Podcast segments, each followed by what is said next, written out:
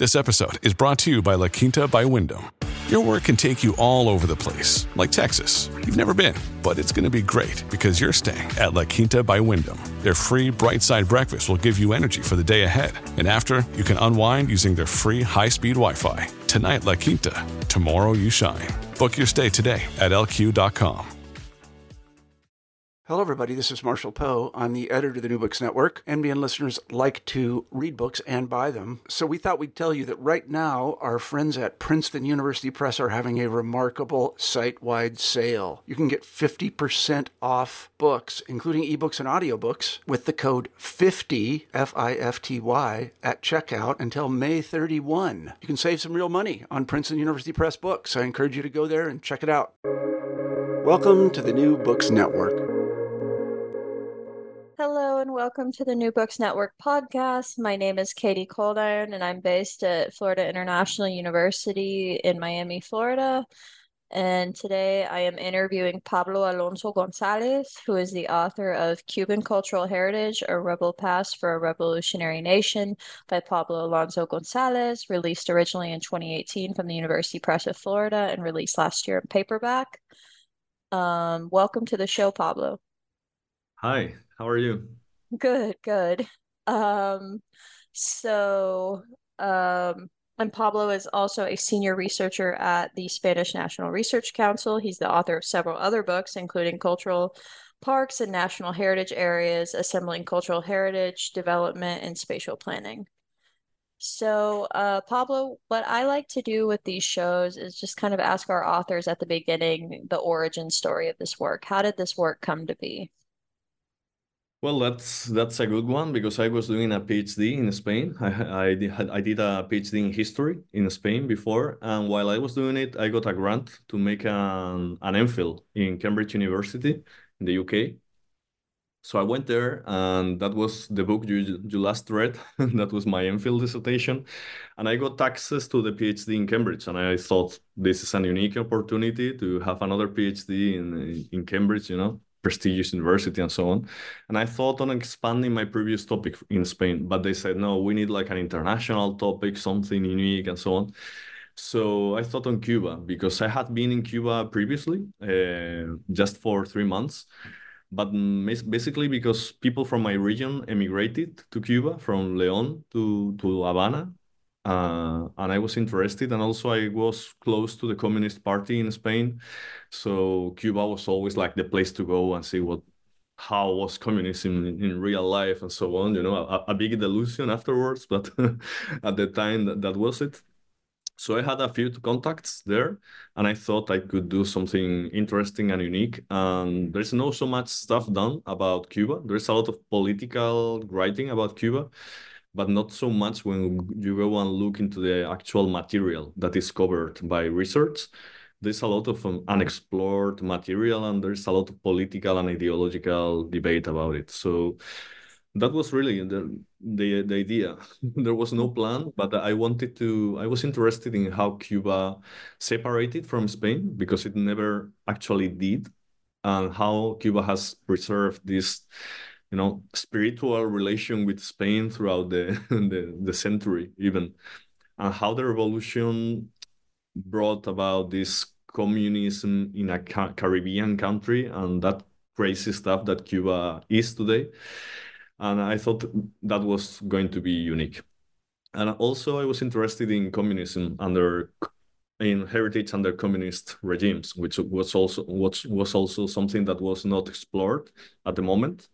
And at the at a library in Cambridge, I found a book by a, a Romanian writer, um, Communism and Cultural Heritage. And I thought, wow, no one has read this book.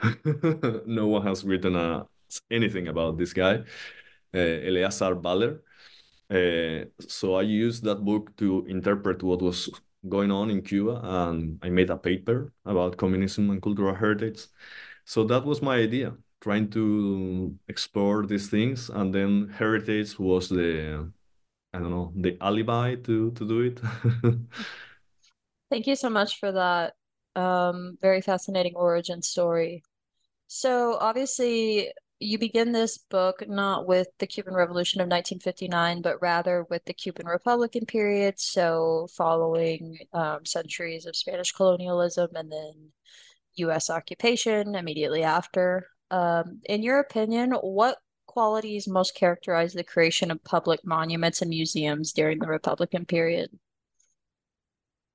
It was a complex and contradictory period uh, because there were pressures from the United States to be an exit, like Puerto Rico was and will be in the end. Uh, there was also uh, a crazy, unique movement, which is that Spain lost the war, but half a million Spaniards migrated to Cuba after independence because Cuba was so economically successful. So mm, even though bonds were being broken with Spain, a lot of Spaniards were coming there. So identity debates and the national idea were quite on the spot.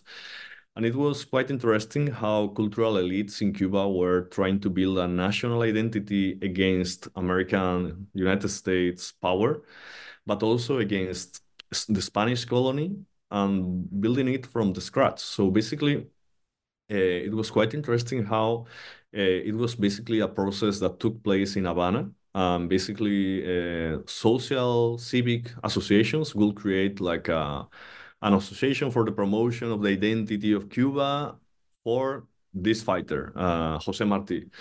And they will uh, raise funds, make a campaign, and you know write uh, posts in the newspapers and so on to collect money, and they will make a public bid for building a, a monument.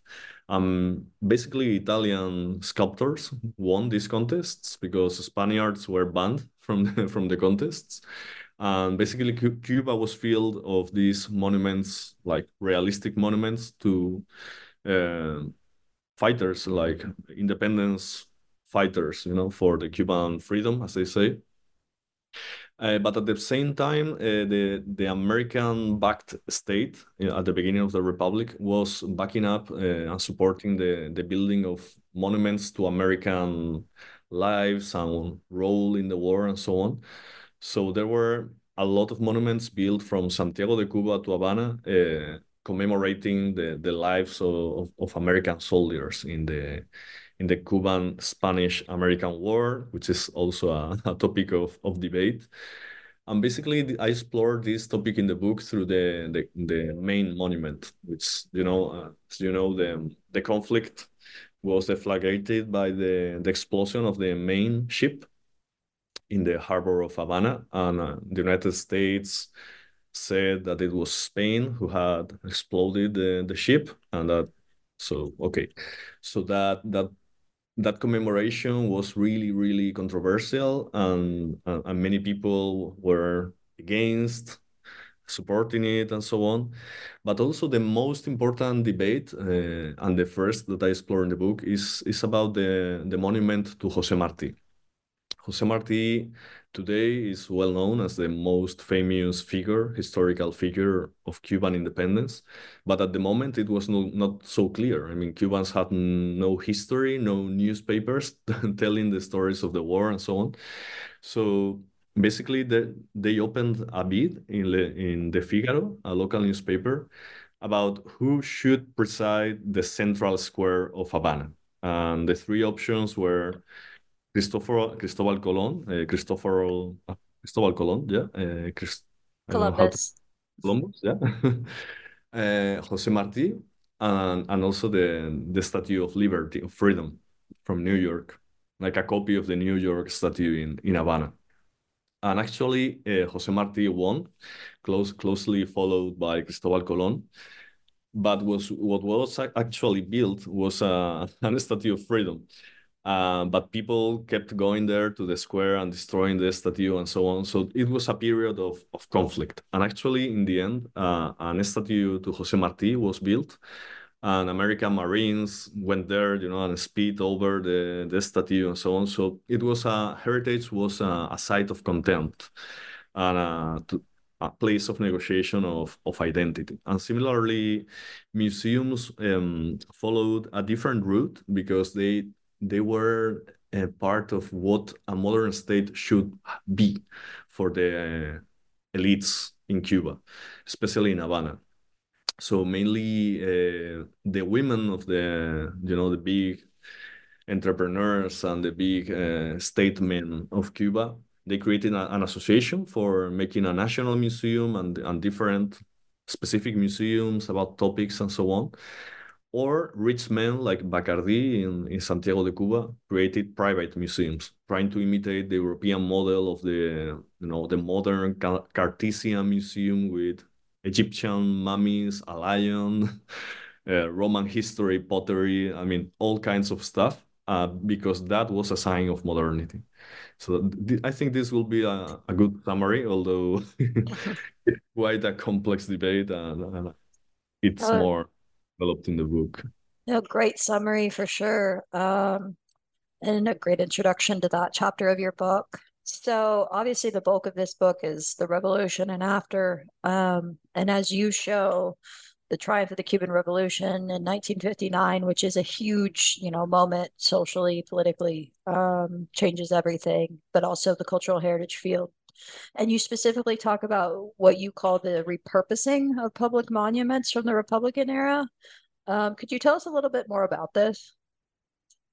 Yeah, so basically, um, there was a huge debate uh, at the beginning of the revolution about the role of heritage. And this happened in China, in Russia, in every revolutionary country, there was the same debate.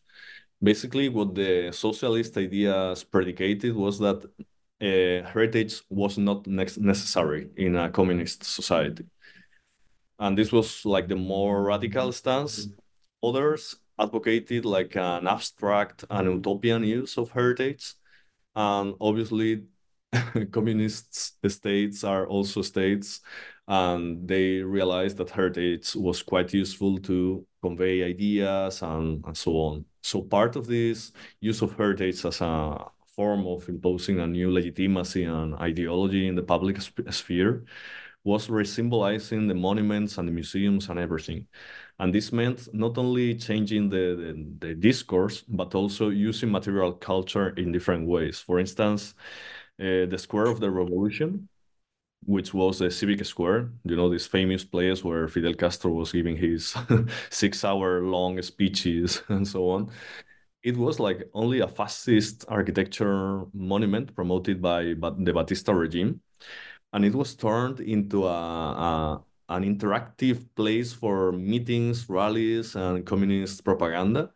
And so they installed a lot of panels with Marx, Lenin, Jose Marti, Fidel.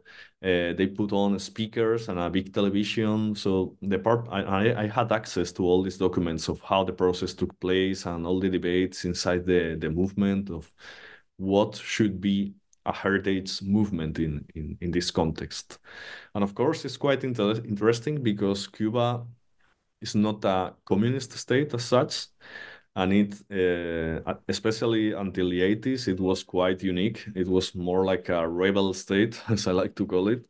Uh, and they they had their unique uh, features like the personality of fidel which never happened in the soviet union. You know there were important uh, characters in the soviet union but it was not so much personalistic while cuba is completely personalistic in the figure of fidel and so th this place became like completely re-symbolized. Even the Museum of the Revolution originally was was there. Maybe we can talk about that later. So it was completely changed in terms of, of space, and it it will be again after the 90s re-symbolized. So all the militarist and Soviet staff propaganda will shift towards the figure of Jose Marti, and how Cuba is like a humanistic state and ideologically neutral and so on. So this is one of the key examples of resymbolizing monuments, but this took place throughout Cuba in monuments, in museums, everywhere. It was like a huge movement and it was planned basically. Before the, the end of the war, I could locate some letters between the leaders Che Guevara and Fidel Castro sending to, to, to each other and saying, hey, we need to build a museum to tell the story of our feat. They didn't know what what what it was going to be, but they knew that they had to tell the story in a in a museum, and it's it's quite interesting that they had this idea of a museum like a place to tell this story.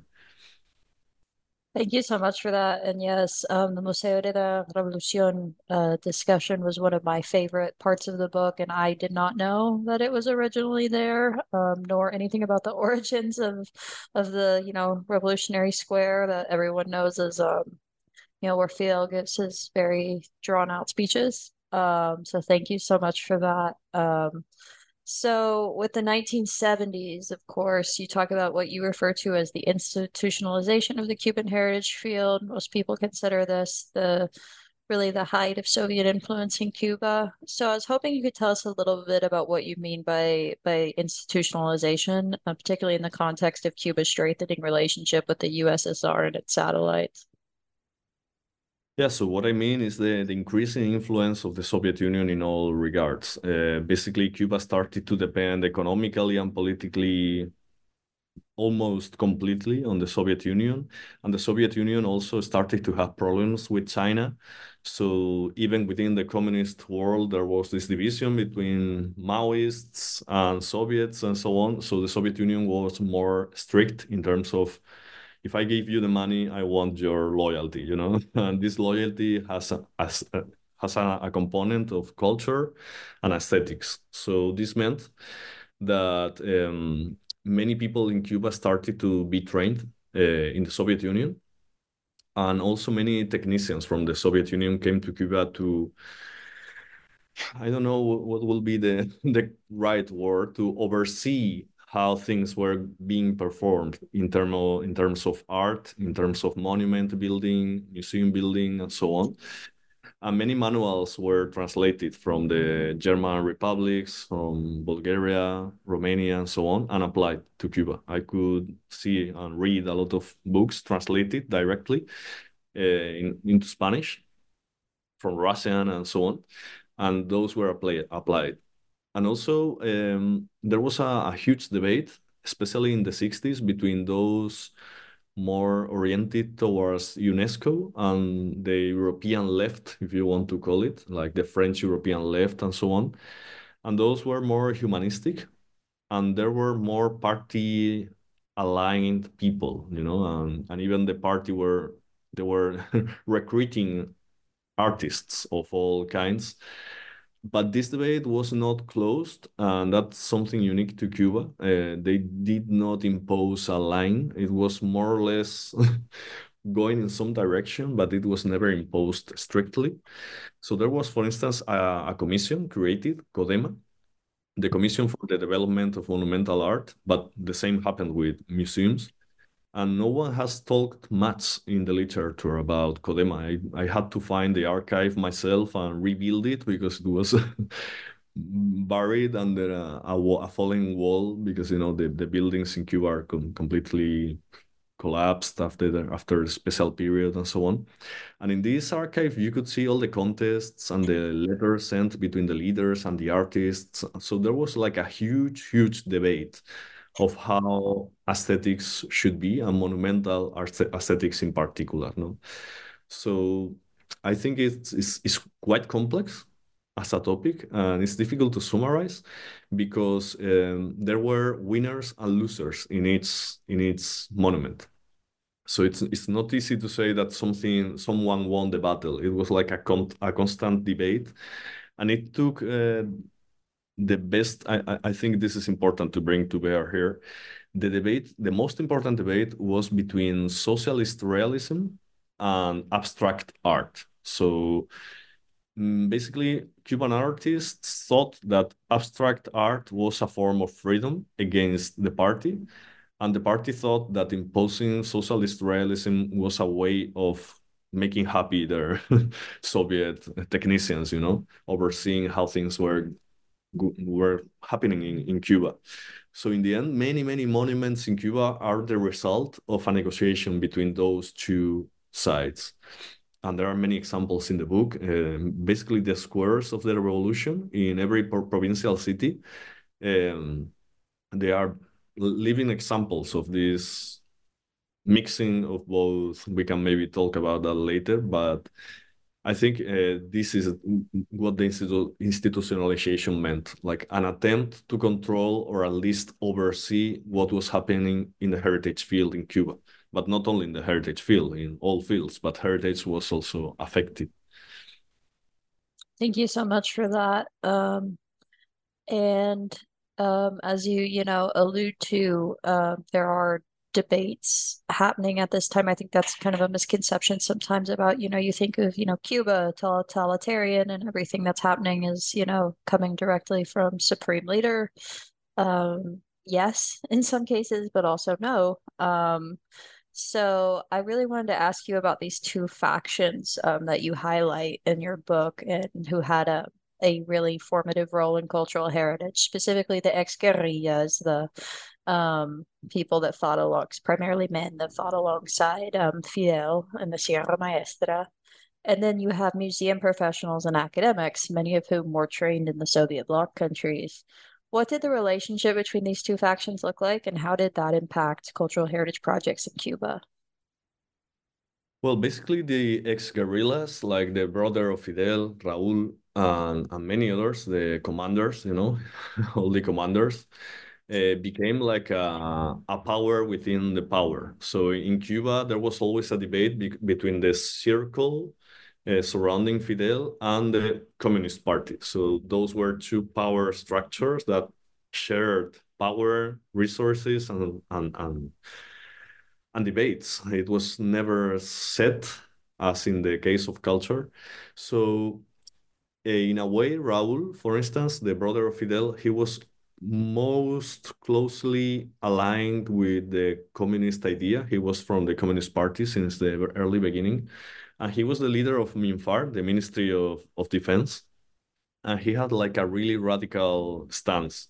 So he was he thought that uh, the heritage field was being quite uh, taken over by the by the UNESCO advocates and so on. So even the Ministry of Defense created its own history section and they started to build their own museums without bids. So for instance, uh, the museums created by the Ministry of Culture and the monuments, they followed uh, like a public bid process and artists and architects, they had to make like, like a consortium and bid to the project but the Ministry of Defense they just put in charge of a museum or a monument to one person, and this person was often uh, Delarra, which who was a sculptor, an architect that you know built a lot of the socialist realist uh, buildings. Uh, uh, figures of famous characters and so on and there was like a really really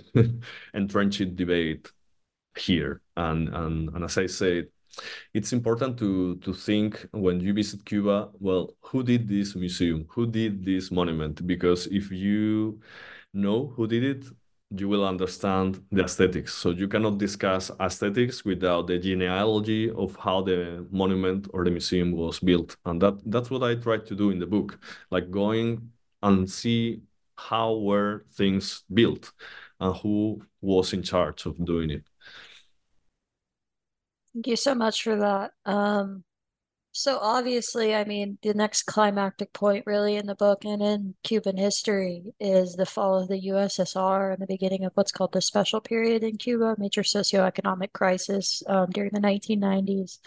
How did this crisis materially impact cultural heritage projects, um, as well as the ideological underpinnings of these projects that had existed um, um up until this point? Well, so for the people who knew the special period in Cuba, uh, there was no money, no food, no building materials. People were becoming blind, and I mean, it was a terrible period. And many people still suffered the consequences. And the heritage field was no ex exception. There was a stop, a complete stop in the building of new monuments. All the monuments that were, that were planned by CODEMA were stopped. And all the funds were centralized in the state to make one, three, four big monuments that had to be done in terms of ideology, ideological shift, and so on. And the, the main idea was to forget the Soviet past. Um, there was no more training in, in the Soviet Union. There was no Soviet Union. There was no money, no projects, uh, and no tourism. So they had to, they needed in Cuba like hard currency. And they started to open up processes of touristification and of course, the, the Oficina del Historiador de la Ciudad de La Habana, the, the Office for the Historian of Havana City, was in charge of this. But also the state uh, shifted from a revolutionary Soviet nationalist, Soviet mixed narrative to towards more an anti-imperialist narrative, emphasizing the figure of uh, Jose Marti. So the idea after the 90s is that monuments and museums had to emphasize the connection between Jose Marti and Fidel Castro, like uh, as if saying that they are both the same figure. And Fidel just realized the ideas of Jose Marti.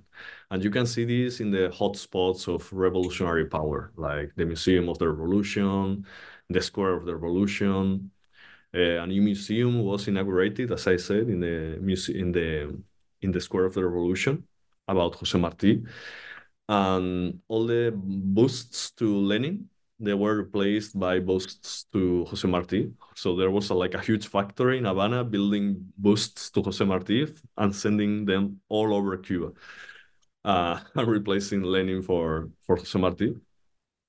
And also the museums uh, had to resymbolize all the Soviet past it was fun because I could find some places uh, in re really remote areas of Cuba where there was no money and no interest in reconditioning the museums. So I could have pictures, uh, and they appear in the book, about the uh, how museums worked during the Soviet Soviet era. Even in the in 2015 and 25 years later, they were untouched completely. So this tells you a lot about about this period. And also there was um, a lot of money put into the anti-imperialist war against the United States. So there was a lot of money put into the Elian case. Uh, you know, this child that went to Florida in the boat with his mother, and that was like a, a huge case and so on. So they built like a huge anti-imperialist tribune and also they they started to make more connections with Latin American leftist leaders because you know there was this wave uh, in Latin America uh, with leaders leaning towards the left, Kirchner, uh, Correa in Ecuador, Kirchner in Argentina, and so on, Lula in Brazil. So there was like a, an attempt to connect materially with Latin America, and so it's a complex time and a time of change. But basically, the idea underpinning all the all the cultural heritage discourse was connecting the notion of Fidel is Jose Marti, but communist or more revolutionary. Super interesting, and thank you so much for for that explanation. So you had mentioned, and I think it's important to to highlight this for the listeners, the Oficina del Historiador de la Ciudad de La Habana, um, the Office of the Historian of the City of Havana. As you know, you mentioned and explained in the book, um, this is an office that existed since Spanish colonial times that gradually fades into obscurity, but then is revived, particularly with a turn towards tourism um, as the official uh, economic model.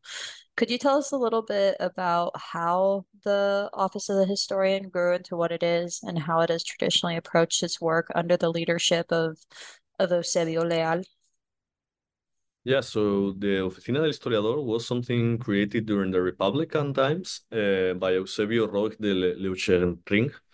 Um, and he was a, a special character. He was a writer, a journalist, a historian.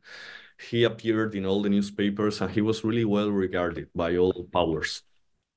And he connected the preservation of history in texts and archive research with the preservation of material culture from the past. So this idea, the office disappears when the revolution comes. and it, Eusebio, uh, uh, he he he dies really. I mean, not Eusebio, Roig de Leuchsenring. He dies in, oblib in oblivion because he was he was not a convinced revolutionary, and so it was downplayed by by the revolution. But then after the 80s, Eusebio Leal uh, takes over the Oficina del Historiador. Well, not takes over, reinvents the Oficina del Historiador and starts to work uh, with his hands and people, friends of his. He starts rebuilding and recovering archaeological materials, rebuilding homes, and so on. And so by the by the 90s, with the fall of the Soviet bloc, uh, the oficina is like something that works. It's, it's not big, it's something small, but it's something that works. And Fidel Castro puts Eusebio in charge of rebuilding Old Havana. So Old Havana uh, was seen as a, a, a symbol of colonialism. Uh, it was declared World Heritage in the 80s by the UNESCO-leaning academics uh, in Cuba, but the leadership was not that much aligned with this idea. They still thought of Old Havana as something to be destroyed. And even, even during the 60s, it was a, a proposal to destroy Old Havana. And the Republican Times also saw Old Havana like a, an old place, you know, no, no, there was nothing to do there and, and so on. So for the first time, someone says, hey, we can bring tourism and money through Old Havana and rehabilitating all that stuff. So basically, Old Havana was uh, crumbling. Uh, of the 3,400 buildings, I don't know, maybe, I don't know correctly, I have the numbers in the book, but uh, around 2,000 buildings were either collapsed or in risk of complete collapse. collapse. And uh, by the 90s, every three days, a building collapsed in Old Havana. So the idea behind the office is to bring money and use that money to rehabilitate the city. I think it's quite interesting as a as a management model actually, and uh, it was the first time that the Communist Party allowed some entity to be like a company operating privately. There is like a boundary between Old Havana and Havana now, and the, the office of the historian has its own it's like a private company. They have their their buildings their hotels their museums. Uh, they have a tourism company they have a radio an editorial uh, a newspaper. So it's like they have people hired like uh, clowns and everything. Uh, but what what is interesting is that the money that comes through tourism, through the hotels and everything, is redirected to restoring Old Havana. So it's not a for-profit, but it's a non-profit entity, and that is is a quite interesting model, and it worked quite well. And Cuba by the 2015, uh, two million people were visiting Old Havana, so that's a lot uh, by that time, 3 million people were visiting Cuba as a whole. So every for every three tourists, two were going to Old Havana. And it became like a beautiful city with a lot of problems and so on. But it became like a hotspot for diplomacy. If the King of Spain was visiting Cuba, it will be received not by Fidel, but by Eusebio, Eusebio Leal. And that, that was quite a change.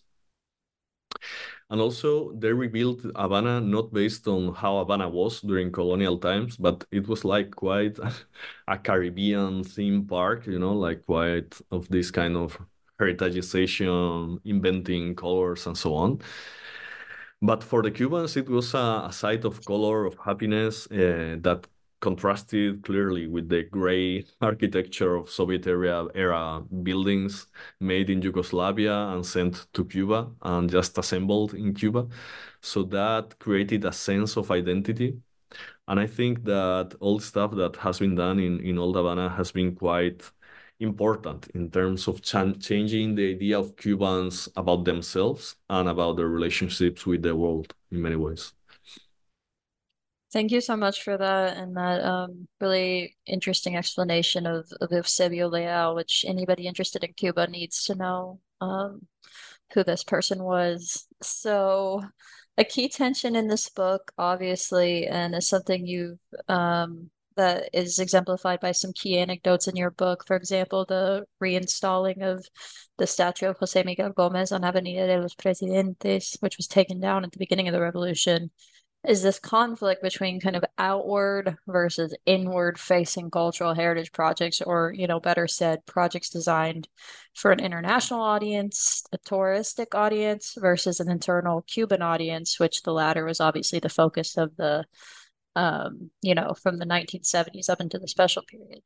How has this historically this tension played out on the ground in cuba and what does it look like in this modern era of international tourism yeah, the, this one is a is a difficult one because the the audience of heritage changes depending on, on the times and the conception of heritage. So it's quite a dynamic relation.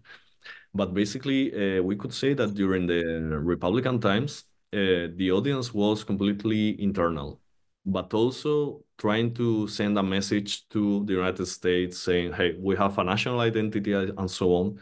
So it was a political audience, let's say uh, in the attempt to create a national identity, of course, against the United States and the colonial power Spain.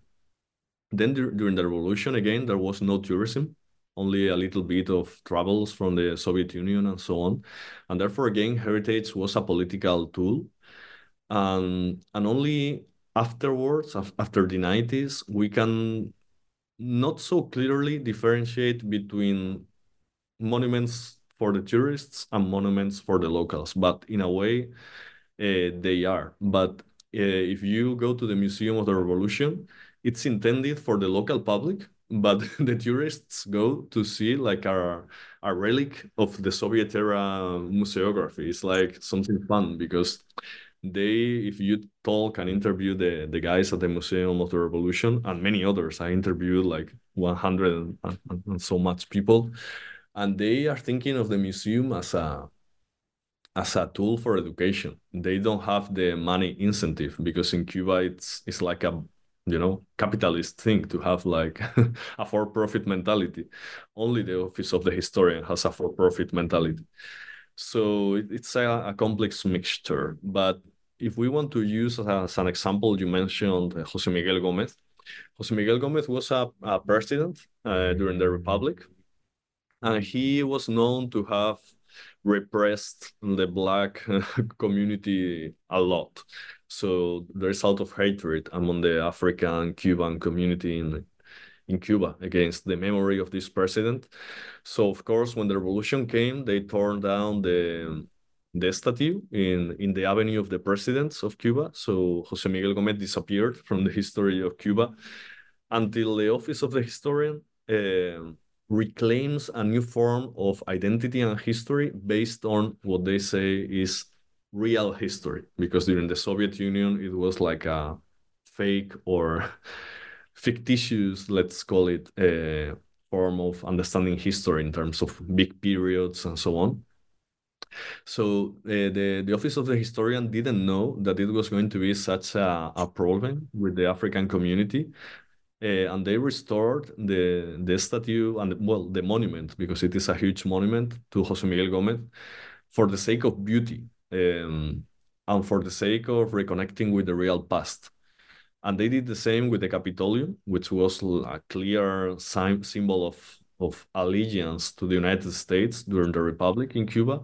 And the Communist Party was not so for the rehabilitation of the Capitolium uh, the Capitolium had been the natural museum during the revolution because it was said that it was a symbol of power of, of America and uh, proto-colonialism and so on.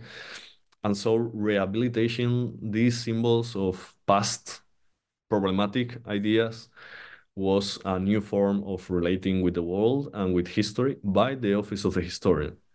What happened in the end with Eusebio Leal well, this all this stuff that he did uh, was not so well seen by the Ministry of Defense and Raúl, especially, who was the, the Minister of Defense. So when Fidel dies and Raúl takes power, uh, he really downplays the office, the office of the historian, and the Ministry of Defense takes over the office of the historian, and Eusebio Leal finally ends his life like in a secondary role, like really a historian, not uh, uh, an entrepreneur or a person with a lot of power, just as a historian writing books and so on.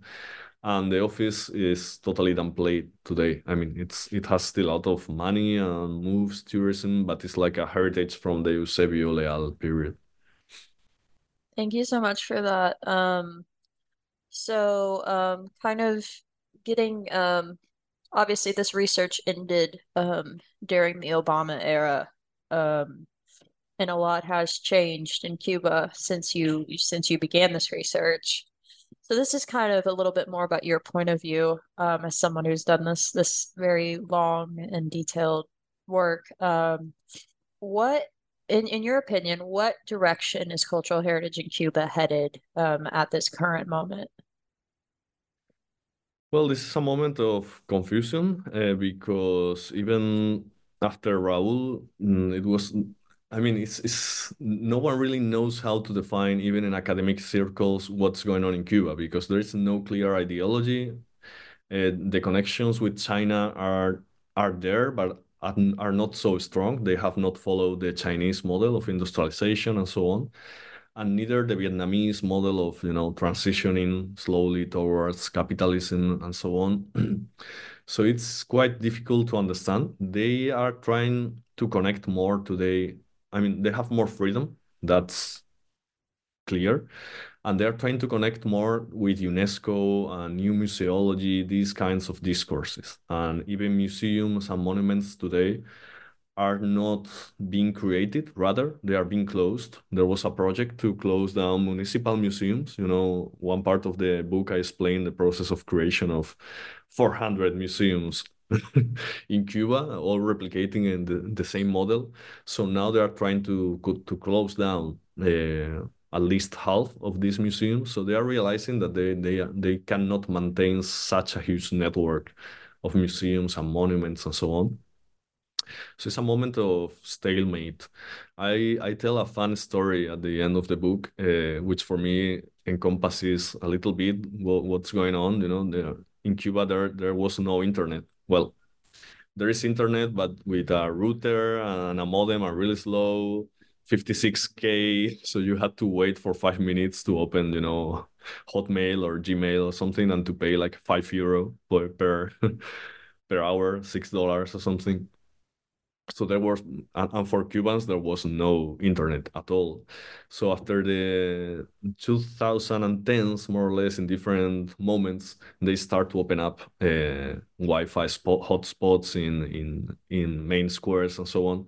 So this guy in in camagüey a provincial city in cuba he was trying to get more wi-fi connection and he climbed into the agramonte monument. Agramonte is like one of their the fighters for freedom in the independence war of Cuba, and and basically the monument fell off.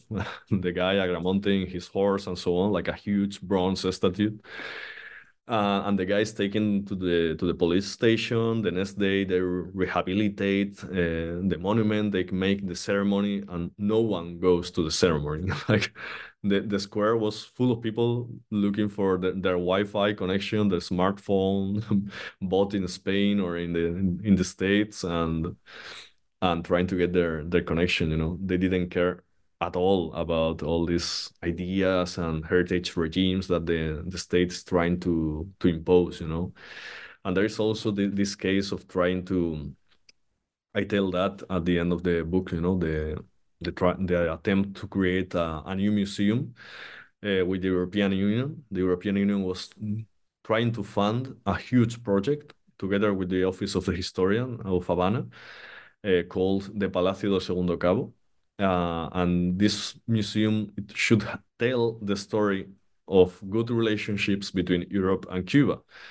But the notion about the idea of Europe in Cuba is like a colonial power, you know, that bad, bad guys, you know, the States, they are really bad, but Europe is also really bad. So it was really difficult for, for them to create a narrative of the museum. And I was part of it throughout two years. And I, I was trying to, to grasp how they were unable to develop new narratives because even though uh, the ideas and the techniques were there because there's a lot of money in the office of the historian and they were hiring spanish companies italian companies with all the techniques and so on. They did not know how to develop a narrative that was not not against but different from the state narrative of hate hatred against the west in general. So this tells a lot about the office of the historian and its limits you know it can rehabilitate old Havana, it can create beauty and so on, but without content. It's like aesthetics without content. So in a way, it replicates a little bit what is happening with heritage globally, you know, like a restoration of heritage for the sake of it and money and gentrification uh, without any new narrative.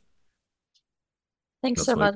Yeah, thank you so much for that. And I love the anecdote about the guy climbing the statue in Camagüey looking for Wi-Fi. I feel like I've, you know, obviously you go to any Wi-Fi hotspot in Cuba, you're gonna have, you know, tens of, of people at any given moment. So um, it's a really um it's it's it's an anecdote that says a lot. So I like to always conclude these interviews by asking the authors um, a little bit about their current projects and give them space to to share a little bit about that. So if um what are you currently working on? Do you have any any projects that you'd like to to share? Well after my phd in cuba i published this book and also another book about my other phd in spain which was called the, the heritage machine which is more like a heritage ethnography in my region in leon in spain. And after that i moved a bit more into anthropology and more uh, applied projects in terms of food heritage, gastronomical her heritage. And I got a position in the Canary Islands, uh, which are really the sister islands to Cuba, because many Canarians went to Cuba and back and so on. Uh, and so I'm, I'm, really surrounded by Cubans in my in, in my life. And so I'm not disconnected by the research from Cuba. It's like quite far away from me now currently we are working especially in food heritage regarding Can Canary stuff because all the all the Canarian gastronomic heritage is, has been disregarded completely, a little bit like Hawaii in the United States, and we have actually a guy from Hawaii that is applying with us for a postdoc position. Uh, he says that it's quite quite similar. We have also volcanoes and so on. So that that's the thing. That's what I'm doing. Uh, I'm not writing books at the moment. Uh, I, I don't have time, but I have a huge group working with me. We are like 12, 13 people. So I invite you if you are interested in in working with us. We are we are also working on heritage as well, but more more local and and less I say I will say less international in in scope. Wow, yeah, that sounds like really fascinating work. Um, so thank you so much for for sharing it and thank you for for talking about this really great book with us. This has been um, Pablo Alonso Gonzalez um, talking about his book Cuban Cultural Heritage A Rebel Past for a Revolutionary Nation. It is available via the University Press of Florida and thank you so much again Pablo Thank you. Thank you very much for this time to remember my my times in Cuba. It's already a decade since I started visiting Cuba. Well, no, more than a decade, 2007. Wow. Yeah. Yeah. Any it was a pleasure for sure. Thank you very much.